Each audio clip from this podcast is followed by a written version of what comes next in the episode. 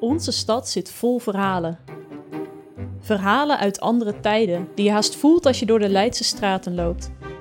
Verhalen van lakenhandelaren, schilders, wetenschappers en schrijvers. Het zijn verhalen die de stad vormden. Maar welke verhalen zijn we vergeten of hoorden we liever niet? In deze serie gaan wij, Fenna en Mariska, op zoek naar een Leids verleden dat wij nog niet kenden.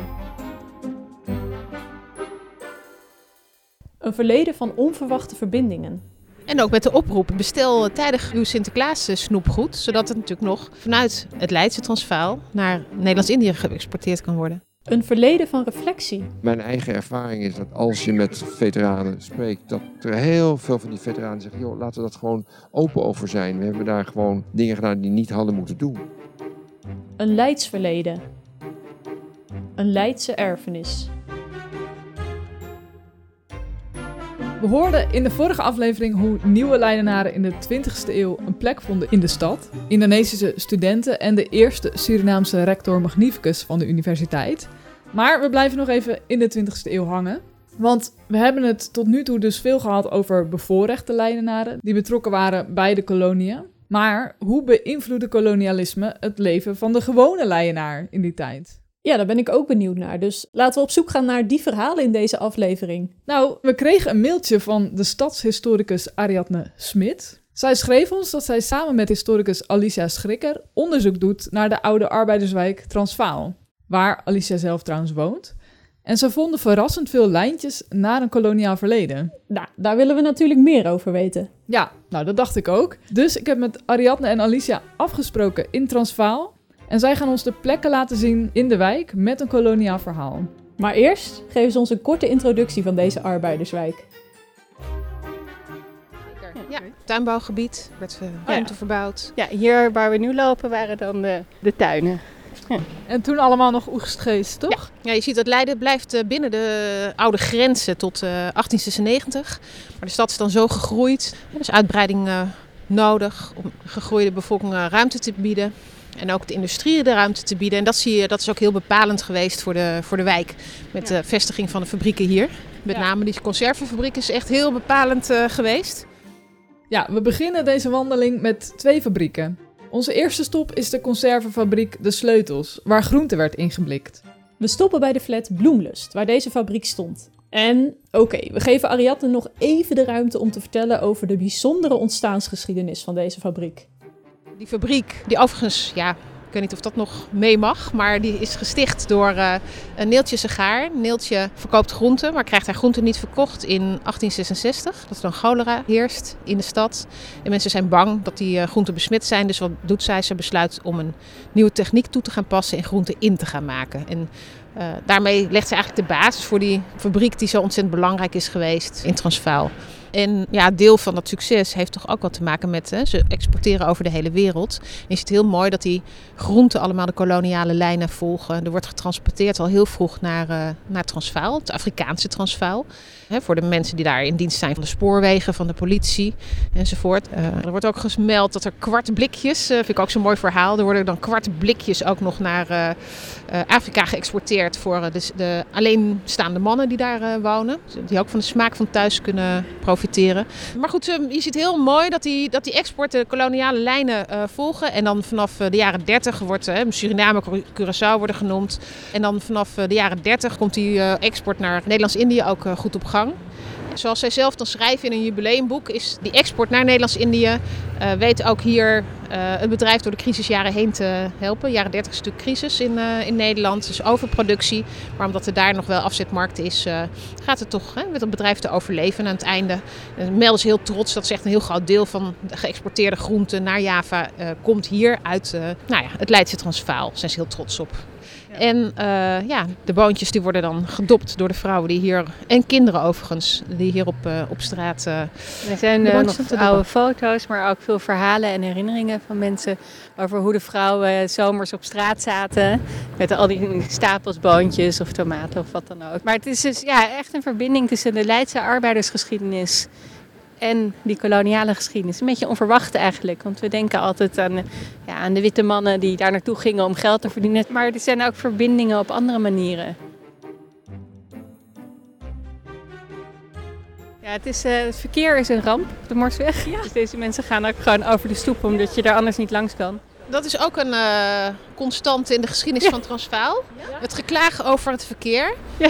In uh, vroeger tijden waren dat de ratelende karren, paardenkarren of handkarren. Met uh, al die boontjes die hier over de, door de straten heen kletterden. Maar ook in de jaren 70, 80 er werd ook behoorlijk geklaagd over het nou, gemotoriseerd verkeer. Wat er, ja, het is eigenlijk nooit goed geweest hier. Nee. nee.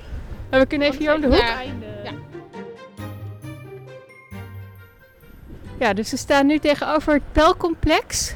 Uh, dat is wat nu de studentenflat is. Kennen jullie misschien wel? Vroeger stond daar de suikerwerkfabriek van de gebroeders Pel. En dat, die maakte hele exclusieve koekjes en ander suikerwerk. Winnen er internationaal prijzen mee. Ja, oude foto's ziet er ook mooi uit, hè? Zeker. Ja. Nou ja, eigenlijk ook al vanaf begin 20e eeuw exporteerden zij ook al uh, naar Nederlands-Indië en naar uh, Suriname. En dan ging het om uh, de vruchtenkoekjes, bijvoorbeeld limonades, ben ik ook tegengekomen in de advertenties. en vooral ook Sinterklaas goed. De advertenties in de kranten gaan heel veel over de borstplaat van Pel. En ook met de oproep hè, om bestel tijdig ja. uw Sinterklaas snoepgoed. Zodat het natuurlijk nog vanuit het Leidse Transvaal naar ja. Nederlands-Indië geëxporteerd kan worden, vervoerd ja, kan worden. Dus ook dat is weer, hè, de vrouwen die daar in de fabriek werkten, maakten dat voor een deel ook weer voor die koloniale elite die dan lekker Sinterklaas kon vieren in het warme tropische land. En waar lopen we nu heen? Uh, we lopen nu naar, uh, ja, nu is het een flat van volgens mij de Stichting Werkende Jongeren. Maar vroeger stond daar een boerderij en die heette Kampong Makassar. Uh, en nee, die naam verwijst, dat zal je wel al vermoeden, naar, naar Nederlands-Indië. Uh, maar niet naar de stad Makassar, maar naar een buitenwijk van Batavia, wat nu Jakarta is.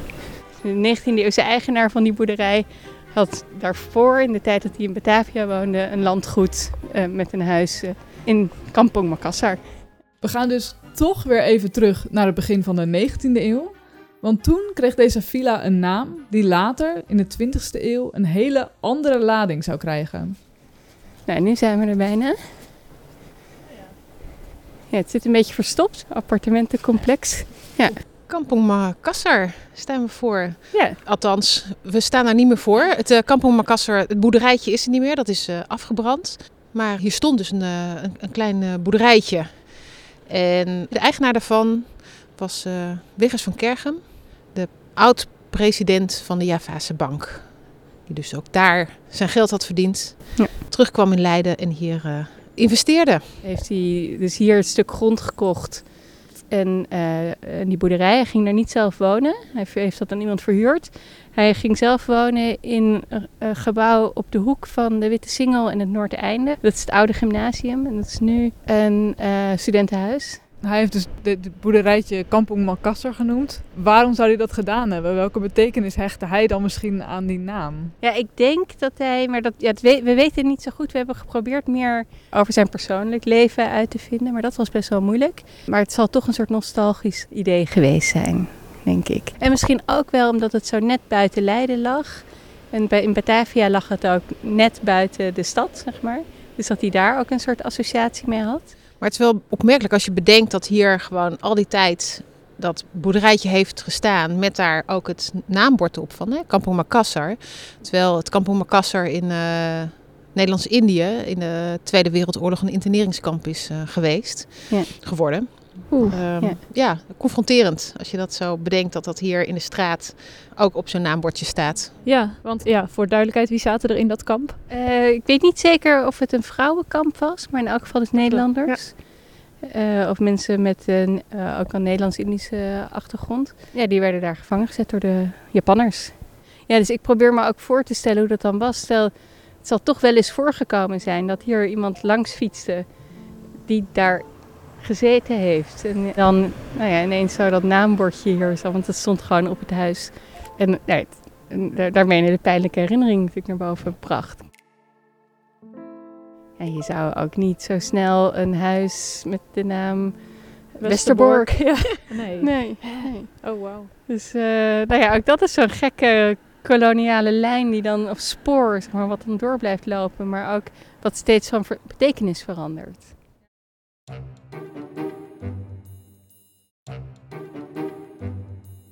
Zo'n klein stukje Leiden en dan toch zoveel linkjes met een koloniaal verleden. Dat had ik niet verwacht. Nee, en dan hebben we nog niet eens alles gehad. Want in de volgende aflevering gaan we verder met onze tocht door de wijk. Ja, inderdaad. Alicia en Ariadne die sloten af met de Tweede Wereldoorlog en de Japanse bezetting van Indonesië. En ons volgende verhaal die start aan het einde van die Tweede Wereldoorlog. Japan is verslagen. Nederland probeert de koloniale macht te herstellen. Maar Indonesië die roept de onafhankelijkheid uit. Hoe hield deze Indonesische onafhankelijkheidsoorlog Leidenaren bezig? We vonden een bijzondere bron in het archief van Beeld en Geluid. Een filmbrief gemaakt door de Leidse stadsfotograaf Herman Kleibrink. En deze filmbrief moest Leidse soldaten, die in Indonesië vochten voor het behoud van de kolonie, een hart onder de riem steken.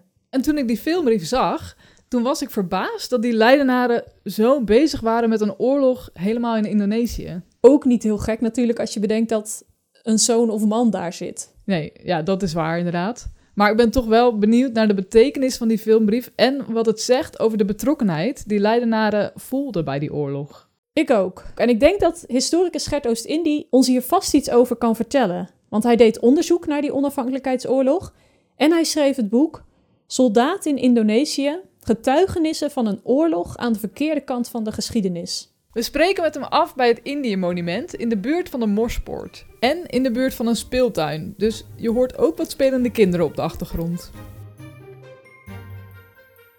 We zaten nog een beetje met de wind te kijken van waar we gaan staan, want het waait behoorlijk. Maar ehm, we hadden nu bedacht, misschien achter de Morspoort. Kun je eh, kort beschrijven waar we hier staan?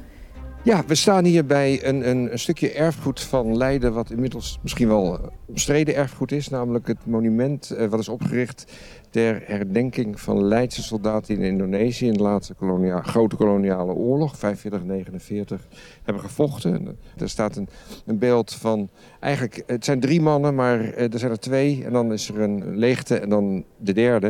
En het gaat natuurlijk om dat die leegte, dat is hè, iemand die niet meer terug is gekomen. Hè. Dus, staat onder een afscheid zonder thuiskomst. 1945, 1952. Over zo lang, omdat het nog heel lang duurde voordat de laatste ook gerepatrieerd waren. Want wie waren deze jongens? Het waren dienstplichtige militairen. Hè, die dus, dus ja, op 18e en 19e uh, verplicht werden om naar die oorlog in Indonesië te gaan. Sommigen wilden niet, anderen dachten we gaan daar iets geweldigs doen, we vinden het leuk om dat, om dat te gaan doen. Maar allemaal zijn ze daar geweest, hebben ze na een aantal jaren van hun leven doorgebracht. En heel veel van deze veteranen, denk ik achteraf een aantal van ons jaren verspild aan een oorlog die, uh, die we niet hebben gewonnen. En die eigenlijk achteraf ook niet zo goed te rechtvaardigen was. En de Nederlandse soldaten zijn daar begraven? Ja, dus alle Nederlandse zijn nooit die zijn niet, niet teruggekomen. Zijn niet teruggekomen, die zijn allemaal daar begraven. Die hebben een aantal erebegraafplaatsen in Indonesië van Nederlandse slachtoffers. Oké. Okay. Ja, en vandaar ook van ja, zonder thuiskomst. Precies, Zelfs hun precies, lichamen zijn precies, niet thuisgekomen. Ja. Kun je kort vertellen hoe die onafhankelijkheidsstrijd begon? Ja, um, kijk, formeel hè, in Indonesië zal men altijd zeggen 17 augustus 1945. Toen begon het allemaal, want toen hebben Sukarno en Mohammed Hatta de onafhankelijkheidsverklaring uh, uitgegeven. Voor Indonesië geldt, vanaf dat moment waren wij een onafhankelijke republiek. Daar zit ook een hele geschiedenis aan vooraf van kolonialisme, maar ook van verzet tegen dat koloniale regime. Met name in de, in de 20e eeuw is, is er, ontstaat er een nationalistische beweging, antikoloniaal in Indonesië. Overigens ook in Leiden. Als, je, als, je hier, als, je, als je in Leiden wil rondkijken in de Hugo de Grootstraat. Daar is nu ook een plaquette eh, gemaakt voor de eerste Indonesische studentenvereniging hier in Leiden, die ook heel erg eh, nationalistisch was. Dus het is ook hier, hè, dat stukje geschiedenis. Wat gebeurt er? Tweede Wereldoorlog, de Duitsers bezetten Nederland. 42, begin 42 uh, capituleert ook de Nederlands-Indische regering voor Japan. Hè, dus Japan bezet dan, de, bezet dan Indonesië. Als in mei 45 Europa bevrijd is van de nazi's, hè, dan is het idee van Nederland, was al tijdens de Tweede Wereldoorlog zo, hè, van eh, zodra eh, we hier klaar zijn, gaan we daar naartoe. En toen was nog het idee, we gaan Indië bevrijden van de Japanners. Maar eh, 15 augustus capituleert Japan. En is dat eigenlijk, is, gaat het daar helemaal niet meer om? En waar gaat het dan wel om? Ja, eigenlijk gaat het erom dat Nederland vindt dat het recht heeft om terug te komen naar Indonesië. Inmiddels heeft men wel gezegd van de lange termijn, we willen natuurlijk gaan praten over uh, hervorming van het koloniale bestel. En uiteindelijk hè, uh, een soort van gelijkwaardigheid. Maar goed, allemaal toch wel een beetje lange, lange termijn perspectief. En Indonesië, de Indonesische nationalisten zeggen, ja, maar dat is helemaal niet, daar gaan we helemaal niet meer op wachten. Jullie hebben hier niks meer te zoeken. Dus hè, vanuit een Indonesisch perspectief komt Nederland terug als een agressieleger. Kijk, wat, wat er gebeurt. Uiteindelijk heeft Nederland daar een, een, krijgsmacht gehad. waar bij elkaar in die vier jaar iets van 220.000 mensen hebben gevochten. Daarvan zijn iets van 60.000 zijn Indonesiërs in Nederlandse dienst. Moeilijkers bijvoorbeeld. Uh, maar het grootste gedeelte zijn Nederlanders. En daarvan ongeveer 100.000 waren dienstplichtige soldaten. Dat waren dus echt jongens van 18, 19 jaar. Hè, die gewoon, uh, gewoon gedwongen werden. Van ze moesten. En ze werden op de boot gezet uh, naar Indonesië. En daar, hen, hen werd natuurlijk verteld van ja, jullie gaan daar hele goede dingen doen. het is eigenlijk zo, hè, zie het een beetje als, zoals de Canadezen werden onthaald in Nederland en elders in Europa. Zo zal het jullie ook vergaan. Nou, dat bleek een totaal ander verhaal te zijn. En, en, vanaf dat moment loopt het dan ook ja, uit de hand. Wat moet je zeggen? Dit is natuurlijk, als je zegt uit de hand, dan is het net of het een vergissing is geweest. Maar het is natuurlijk heel wel bewust dat Nederland daar een oorlog gaat voeren om de regie te houden. En, en ja, dat is achteraf, nou ja, dan heb je dus die verkeerde kant van de geschiedenis, waarbij dan ook nog eens zeer veel extreem geweld is gebruikt. Kan je daar een voorbeeld van geven? Ja, dan, dan, dan heb je het niet over, over, over het stelen van een kip. Dan heb je het over uh, martelingen. Je hebt het over mensen zonder vorm van proces doodschieten. Je hebt, en je hebt echt over heel grof geweld. Het, wat we nu lezen over de Oekraïne. Dat soort geweld. Hè? Dus niet goed te praten. Ook Leidse jongens en soldaten werden dus naar Nederlands-Indië gestuurd om daar te vechten. Misschien is dit een goed moment om die filmbrief erbij te pakken die we vonden. Ja, goed idee. En het is een stomme film, dus zonder geluid. Dus we kunnen niks laten horen. Maar beschrijven kan wel. Een korte samenvatting. In een zomerse tuin zit een jonge vrouw. Ze schrijft een brief en staart af en toe in gedachten verzonken voor zich uit. Zomer 1949. Beste jongens, Namens alle echtgenoten, ouders, verloofden, vrienden en kennissen schrijf ik jullie deze filmbrief. Een brief die onze goede sleutelstad en het dagelijks leven aan jullie toont. Dat het mag gaan tot op de meest eenzame posten in Indonesië. Deze scène wordt afgewisseld met beelden van auto's, fietsers en voetgangers in de Breestraat. Drukte op de markt bij de Korenbrug, trams die voorbijrijden langs de Beestenmarkt en drie pijprokende oude mannen op een bankje en een vrouw die een stofdoek uitklopt. De laatste nieuwtjes worden gedeeld. Het oude huis bij de stad Stimmenwerf is pas gerestaureerd. De molen De Valk is weer van wieken voorzien. Ik heb jullie nog niet verteld van onze eerste Koninginnedag op 30 april. Toen ik s'morgens naar het kantoor ging en langs het stadhuis kwam, zag ik daar... Een fanfare wandelt het beeld in met vaandels, trommels en blaasinstrumenten. Drie jongetjes rennen voorbij. Nederlandse vlaggen wapperen in de wind en de burgemeester, François Henri van Kinschot, spreekt bij het stadhuis een mensenmassa toe. De film sluit af met vuurwerk op 3 oktober. Leidens ontzet. Kun je die film een beetje duiden voor ons? Want hoe werd er dan in Leiden gekeken naar die militairen die daarheen gingen? Nou ja, kijk, er werd vooral gekeken natuurlijk naar die jonge jongens. Eh, van, gaat het wel goed met het komen ze leven terug? Dat is de grootste zorg natuurlijk. Hè. Daarnaast overigens ook wel andere zorgen. Van uh, gaan ze niet te veel om met Indonesische vrouwen? Uh, raken ze hun geloof niet kwijt? In deze tijd waren natuurlijk de meeste mensen nog christelijk en zo. Hè. Dus dat waren allemaal zorgen. Hè. En wat er, wat er gebeurde was in heel Nederland dat er allerlei verenigingen waren enzovoort. Dat werd ook door de, door de krijgsmacht ook wel echt gestimuleerd. Hè, om, om de jongens over zee een hart onder de riem te steken. Met brieven, maar ook bijvoorbeeld met kerstmis, met pakketten, met, met lekkere dingen erin enzovoort. En er werd enorm gestimuleerd dat er brieven werden geschreven. En het idee was natuurlijk, hè, we moeten zorgen dat ze hun moraal, dat ze zich goed blijven voelen. Hè, dat is beter voor henzelf, maar dat is ook beter voor de krijgsmacht. En je ziet dat, dat militairen daar ook heel veel brieven schrijven. Ook de gelegenheid krijgen heel veel brieven schrijven naar het thuisfront. En dan, dan als je die brieven leest, zie je ook voortdurend dat ze zeggen van... Goh, ik heb al een week geen brief ontvangen, kunnen jullie niet wat... Ja, dat is natuurlijk toch wat men nodig had. Hè? Want stel je even voor, dit is een tijd, er is onmogelijk te telefoneren. Alle andere sociale media zijn er natuurlijk nog niet. dus men is ook weg. Men is echt heel erg weg. En die brief is het enige wat men krijgt. Ja, en dat krijgt men eens in de week soms. soms maar een brief voordat die er is, is een paar weken, een paar weken verder. Dus het is eigenlijk het enige wat men van het thuisfront heeft. Zegt het ook nog iets over de manier waarop er naar die oorlog werd gekeken? Ehm, wat je ziet in dat er maar heel weinig militairen zijn geweest die uh, in hun brief van naar huis kritisch schreven over de oorlog. Deels is dat omdat de meesten ook niet zo heel kritisch erop waren. Maar als men het wel was, dat ik me dacht, nou misschien beter niet, want er is toch af en toe censuur op die brieven. We willen ook niet bekend staan als, als, als uh, uh, mensen die daar heel erg kritisch over zijn. Daar krijg je ook problemen mee. Hè. Dus eigenlijk zie je dat er niet zo heel vaak kritisch werd geschreven. Er zijn wel ook in de Leidse eh, Universiteitsbibliotheek een paar dagboeken. Of later uitgegeven uh, correspondenties. Uh, waarin eentje, die heet, heet letterlijk Lieve Ouders. Omdat die, die soldaat iedere keer begint met Lieve Ouders. Maar die, die allengs, naarmate de oorlog vordert, hij er langer zit, steeds kritischer wordt over wat er allemaal daar gebeurt en zo. Maar dat is niet gangbaar.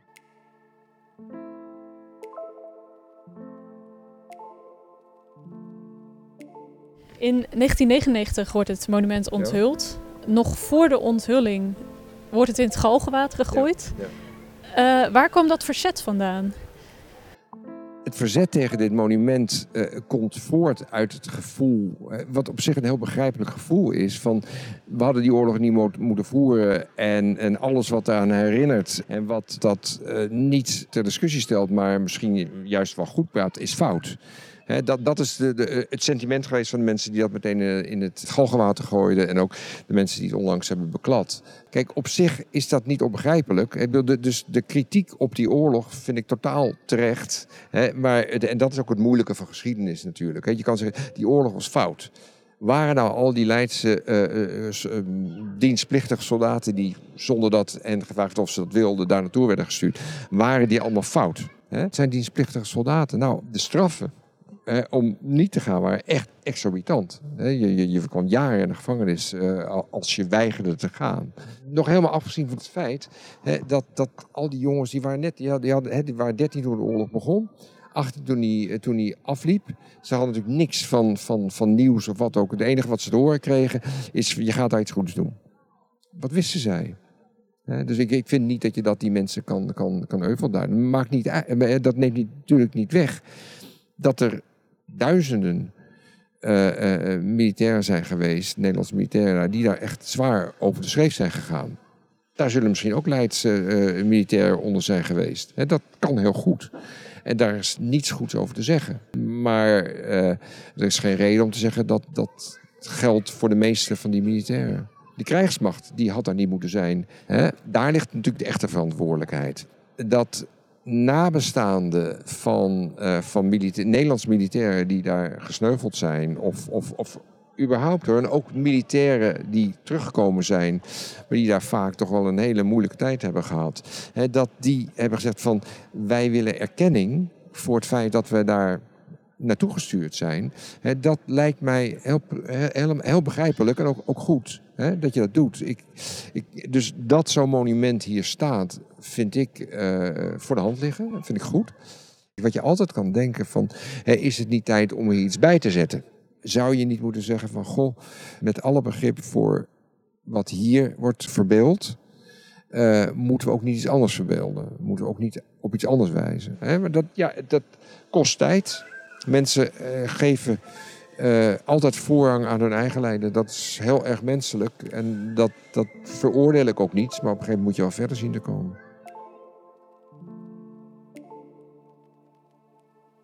Ik heb zelf een aantal jaar geleden, had men mij uitgenodigd om hier een toespraak te houden. Ze doen ze jaarlijks, hebben die herdenking. En ik had toen net een boek geschreven, Soldaten in Indonesië, wat helemaal gebaseerd is op, op ego-documenten van, van Nederlandse militairen.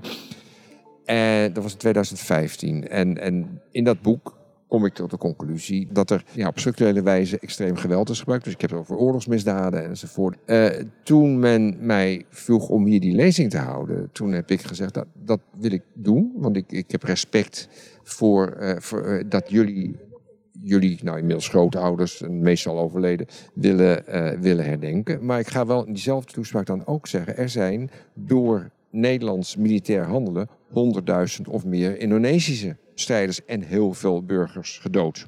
Uh, hè, er zijn een, letterlijk hè, een paar duizend Nederlanders uh, echt in de strijd gesneuveld daar. iets meer dan 5000 doden, maar waarvan de helft door ongeluk en ziektes. Bovendien waren daar ook nog heel veel Indonesische militairen van de Nederlandse krijgsmacht bij. En ik vind het heel hypocriet om wel begrip te hebben voor het lijden van die Nederlanders, wat ik helemaal niet ontken, zonder te praten over het enorme veelvoud van Indonesische slachtoffers. Wat ik heel plezierig vond, is eigenlijk dat men dat volkomen normaal vond. Uh, dat ik daarover wilde praten. Ik heb toen ook gezegd, ik wil wel graag tevoren met wat van de laatste veteranen die dan nog in leven waren, gewoon eens ook eens met hen gaan praten hè, daarover. En ook gezegd, goh, jullie zijn, zullen daarbij zijn. Nou, ik ga dit doen, maar ik wil dan ook die Indonesische slachtoffers herdenken vonden ze totaal gewoon, normaal. dus dat, zo is het ook. Het is niet zo dat mensen niet veranderen. Dat vind ik eigenlijk best wel mooi om te horen. Ja, dat dat debat eigenlijk minder hard is uh, dan ik misschien zelf dacht dat nou het ja, was. Kijk, het is, je ziet nu ook, hè, we hebben dus uh, uh, dat, dat hele grote onderzoek net afgesloten hè, over deze oorlog. Conclusie, op structurele wijze extreem geweld is door de Nederlandse regering overgenomen. Ja, dus dat is echt dat Nederland zegt oké, we accepteren dat we dit nooit zo hadden moeten doen. En dat we ook behoorlijk over de grens zijn gegaan. Ja, toen volgens hebben woordvoerders van veteranenorganisaties, die hebben enorm op ons ingehakt. Van de, te weinig genuanceerd en te beschuldigend naar Nederlandse veteranen. Maar mijn eigen ervaring is dat als je met veteranen spreekt, dat heel vaak, en ook overigens in hun eigen brieven en memoires en zo, dat er heel veel van die veteranen zeggen, joh, laten we dat gewoon open over zijn. We hebben daar gewoon dingen gedaan die niet hadden moeten doen. Wat mij dus heel, eh, eigenlijk wel, zelfs wel ontroerde, om te, te merken dat een aantal van die veteranen, hè, dan heb je dan mensen van 90, dat die, uh, dat die een aantal malen terug waren geweest naar Indonesië. Allemaal dingen met foster parents en allemaal hè, van goede, goede dingen wilden doen eigenlijk. Ja, en, en, helemaal niet, niet hadden van, van uh, niet, niet boos waren op Indonesië of, of ook niet op, op strijders. Dat ook best wel begrepen wat daar gebeurd was enzovoort allemaal. Dus hè, dat, dat mensen leren ook wel.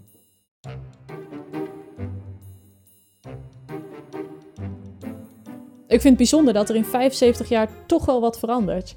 Waar eerst alleen ruimte was voor het Nederlandse perspectief, kreeg Gert Oost-Indie nu de ruimte om Indonesische slachtoffers te herdenken. Ja, vond ik ook indrukwekkend en hoopgevend. En ik was toch verbaasd dat de oorlog in Indonesië hier in Nederland en Leiden zo leefde, omdat ik er zelf zo weinig over gehoord heb, bijvoorbeeld op school. Maar wat viel je op bij die verhalen in Transvaal? Toch wel de verhalen van die arbeiders. Ik zag helemaal voor hoe die vrouwen en kinderen al boontjes doppend in verbinding stonden met die koloniën. En dat die vraag naar Nederlandse groenten vanuit de koloniën dus zorgde dat zij werk hadden. Ja, inderdaad. Ja, het zijn kleine dingen, maar juist die laten zien hoe de kolonie een onderdeel vormde van het dagelijks leven van iedereen.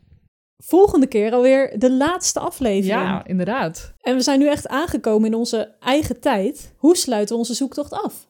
Ja, nou ja, we hebben natuurlijk heel veel verhalen gehoord.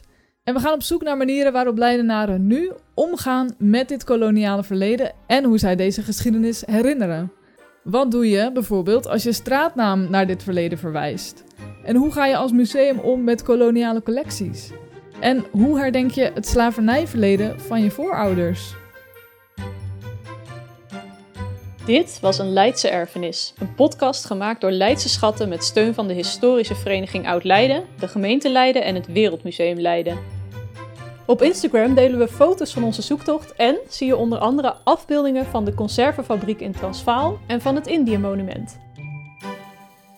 Oh ja, en het helpt natuurlijk altijd om deze serie in je podcast-app te volgen of positief te beoordelen.